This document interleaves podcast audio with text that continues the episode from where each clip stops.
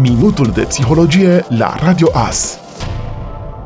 Bine vă găsesc în cadrul unui nou episod din Minutul de Psihologie. De data aceasta am ales un subiect imposibil după părerea unora, e vorba de consumul de tutun și încercările de renunțare. Iar introducerea o face chiar Marian, care e curios de modalitatea de a renunța la fumat. Spune așa, de câteva luni tot încerc să mă las de fumat. Știu că nu-mi face bine, dar tot nu mă pot opri.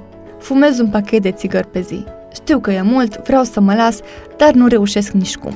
Ce aș putea să fac? Pentru început vreau să clarific că atunci când spun fumat, mă refer la consumul zilnic de tutun din ultimii 2 ani sau mai mult.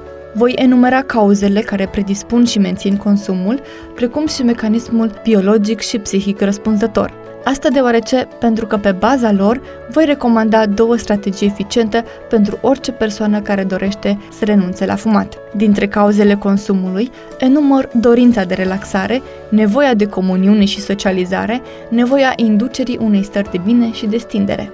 Unele persoane consideră fumatul un tabiet, un respect față de propriile nevoi, iar altele îl văd ca o obișnuință nesănătoasă de care ar vrea să scape la un moment dat. Indiferent de ce reprezintă consumul de tutun și actul de a fuma pentru aceste persoane, motivul pentru care renunțarea este atât de dificilă este însăși existența mecanismului biologic și cel psihic. Le iau pe rând. Existența bazei fizice se manifestă astfel. Cu toate că raționăm că e un comportament care poate avea repercusiuni fizice nedorite, această conștientizare nu este suficientă pentru a ne ajuta să renunțăm. Explicația este că la nivel fizic, rațiunea și gândirea logică își au sediul în partea frontală de creier, iar nevoia de a ne recompensa cu o țigară își are sediul în partea inferioară a lui. La acest nivel biologic, celulele au nevoie de porția zilnică cu care au fost obișnuite de-a lungul timpului. De asemenea, există chiar o funcție a corpului care are rolul de a se asigura că trupul primește toate substanțele de care are nevoie sau cu care a fost obișnuit, simțindu-se în siguranță dacă acest aport e în valori constante. De aici și nevoia frecventă de a consuma tutun. Pe de altă parte, mecanismul psihic se derulează astfel – apare o situație încărcată emoțional sau tensionată, după care aproape instant apare nevoia consumului de tutun. Această nevoie s-a cimentat în timp pentru că ori de câte ori s-a aprins țigara într-o situație neplăcută, creierul a învățat că astfel se face față situațiilor tensionate. Cum senzația de relaxare apare imediat, creierul s-a deprins că aceasta este metoda cea mai eficientă de a ne simți mai bine. Drept urmare, va cere tutun ori de câte ori va detecta o stare tensionată, chiar și la nivel inconștient. Mai mult, dacă ați încercat diminuarea consumului, în mod cert ați constatat că apar stări de agitație, nervozitate și neliniște ca expresie a minimului sevraj. Această etapă apare întotdeauna când corpul este privat de necesarul zilnic de tutun cu care a fost învățat. Această etapă a renunțării este prima și cea mai dificilă dintre toate. Ca atare îngreunează cel mai mult renunțarea. Ce poate face Marian sau oricine dorește să renunțe la tutun în aceste condiții? Una dintre căile des încercate este renunțarea totală imediată, caz în care persoana renunță la fumat de pe o zi pe alta. Altă cale este renunțarea treptată.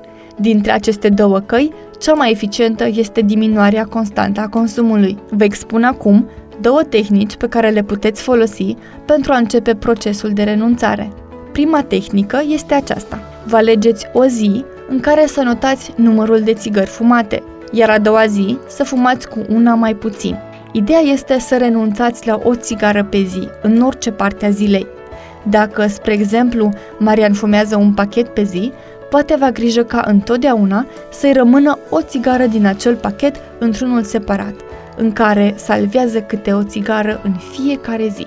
După ce a făcut asta în fiecare zi, timp de 3 luni, va putea face același lucru cu două țigări pe zi. Ideea este să se obișnuiască corpul cu un necesar de nicotină mai puțin în fiecare zi. A doua tehnică pe care o propun este cea în care vă adresați o întrebare ori de câte ori simțiți nevoia de a fuma. Această întrebare este, pot renunța acum la această țigară sau nu?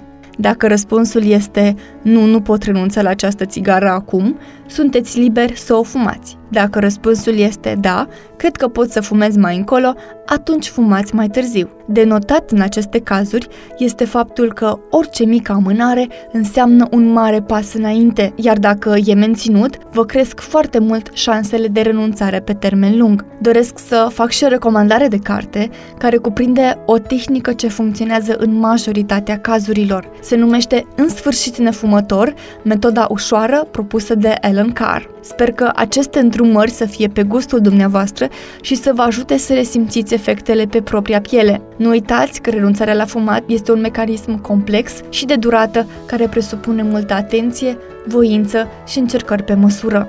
Până data viitoare, vă salut cu drag și vă urez o zi senină! Ați ascultat Minutul de Psihologie, realizat de consilierul personal Miruna Calbor. Dacă doriți să aflați mai multe informații despre subiectul zilei de azi sau vreți să intrați în conversație, accesați pagina de Facebook Consiliere Personală Târnăveni. Iar dacă vă doriți un răspuns personalizat, nu uitați că acum avem un centru de psihologie în Târnăveni, situat în centru, mai exact pe strada Republicii numărul 74C, în spatele băncii Raiffeisen.